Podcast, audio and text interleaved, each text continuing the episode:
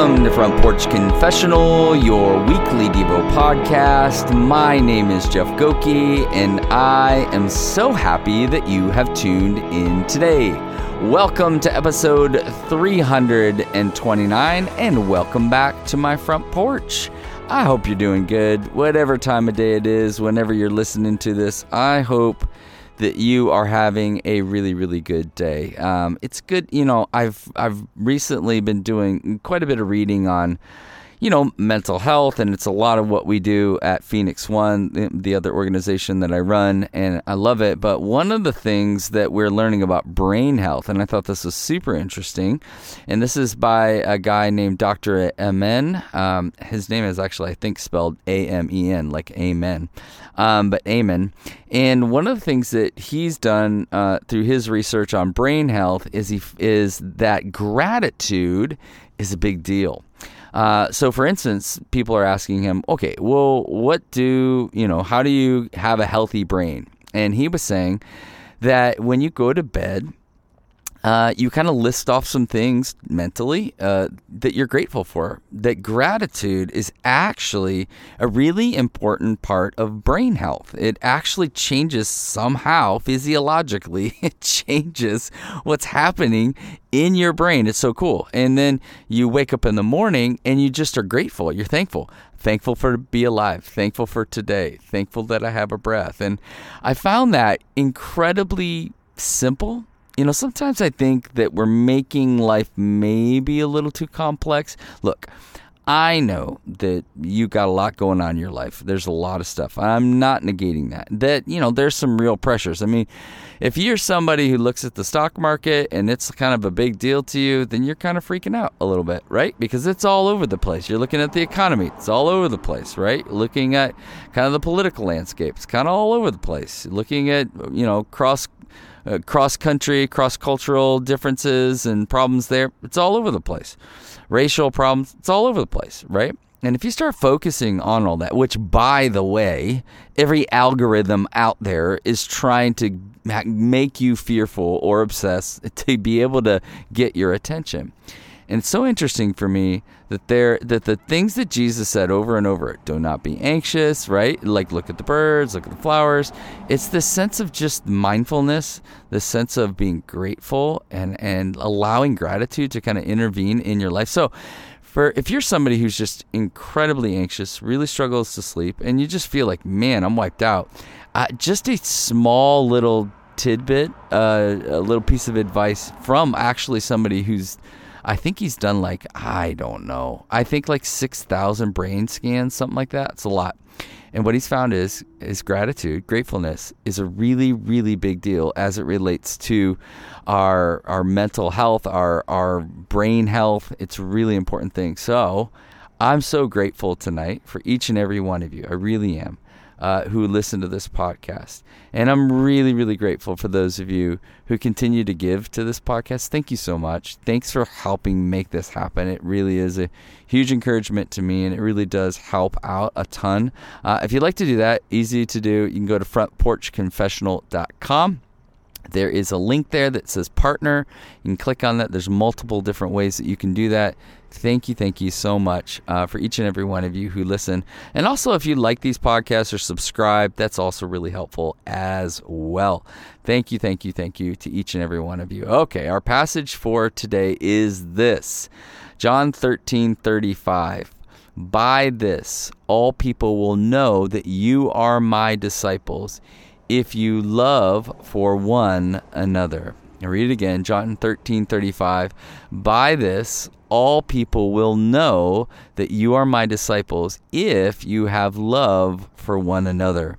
Um, during the pandemic, there was a local church in in Phoenix. Uh, it's called CCV. It's a really really big church, probably the largest church in the valley. And they did this really cool thing, and I just I just thought this was so incredible. They saw that so many people were struggling uh, with their mental health and struggling with what what was happening, how things were spinning out. And so what what they did is they asked their local church to be generous. And so their local church gave a ton of money. I think it might have been right before the pandemic, too. I can't remember if it was right during the pandemic or before. But basically, what they did is they asked their church to be generous. And what they did is they created a fund. And that fund essentially opened it up to say, we want to care for you, we want to love you and we want you to love one another. And basically, what they did was they said, if you need help, if you need counseling, we'll fund it. We'll fund a certain amount of sessions for you to go get the care you need. And I thought, that is so powerful. So powerful that that love, that concern. Now, churches on the whole, you know, they have to care for their congregation, care for their people there, which is really important. But here's a local church that said, no, we want to really open it up and we want to use the influence and, and maybe the platform that God had given to them to really love other people. And that was a gospel presentation to the valley. And I think even even to me, I was living in California at the time. Like I didn't use it, but I heard of a lot of people that used that and helped other people get connected to some help. And I just thought, that's love. That's the kind of love that Jesus came and that he gave. Like if you go, if you just simply sit in the Gospels, find yourself in Matthew, Mark, Luke, or John, and just take some time and read over that over and over. And what you'll see over and over again is the love of Christ, the love of the Father in the person of Jesus, caring for people all over the place. Samaritans, eh, the the the woman at the well, like at a wedding, like amongst a bunch of people who are not just hungry for food but hungry to hear truth. We see Jesus just loving people, and not only that, he's loving these twelve disciples. These men that uh, honestly just are probably a bit lost in their lives. This rabbi comes along and and he loves them he loves them so much and he cares for them. And we have this moment, I don't know if you remember it, where he's like washing their feet. He's washing their feet. I mean, the, the, the creator of the universe, the one who created the feet, is washing the feet. This is love, commitment, care. Why? He could have stayed away. Why? Because he came to us, Emmanuel, God with us, to show us what love not only looks like, but it feels like. And love does all the different things that we are seeing in the Gospels. Love cares, love commits, love sacrifices. And we see all these beautiful things that Jesus is living out in his life. And in John 13, what he's saying to these disciples as he has lived out this life of love with them, life of care with them, is look, evangelism telling people about who Jesus is and what Jesus has done starts with the way that we care with for one another. And that that thought for me is captivating. Cuz again, I think we complicate things. You know, I went to a Bible college and they taught me a ton of really great things. And to be honest, I am so grateful. I am so grateful for Moody Bible Institute. First and foremost, I'm so grateful because I got to meet my wife there.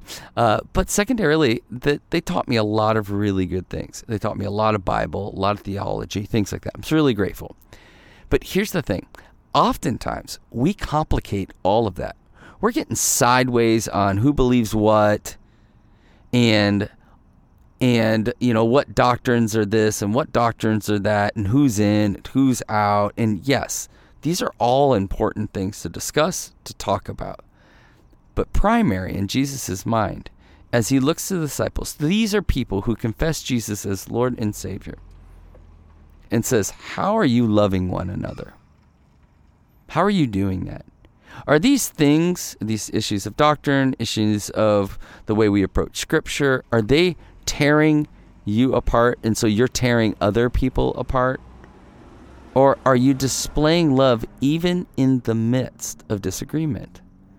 And what we find all throughout the Gospels is that many, many people come into Jesus' life that I guarantee you he does not agree with everything they're doing in their life.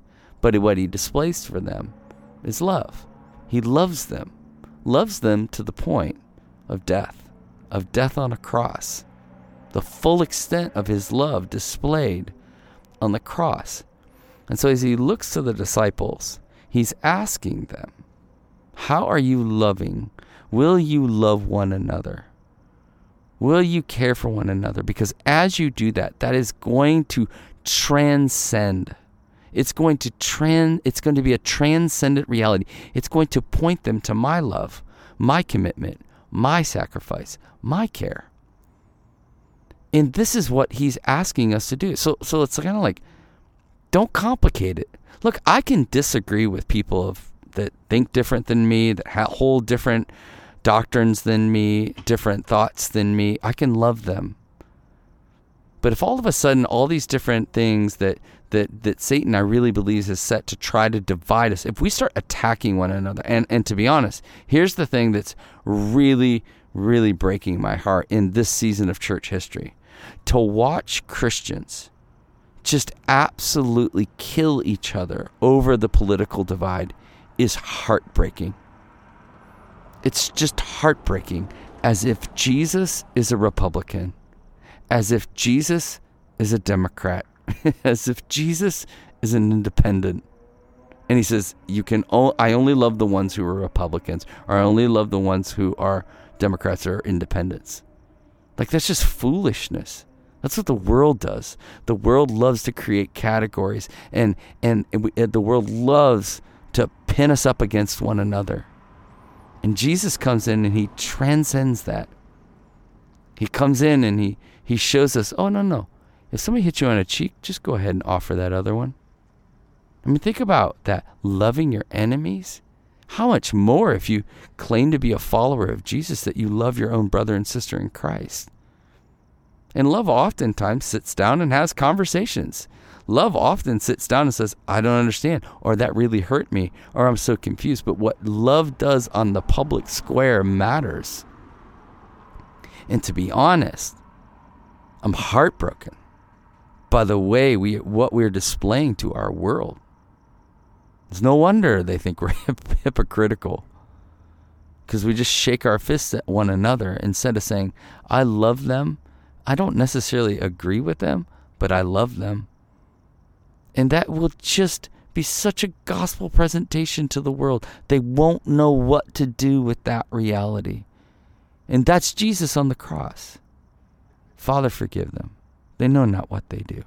And he gives up his life. Meanwhile, we can't even get along with somebody who has a different belief than us or a different they hold a, a different non-essential theological belief than us we want to crush them. We want to divide them. We want to go who's in and who's out. As opposed to saying, I'm just going to commit to loving you the way that Jesus loved me. He laid down his life for me.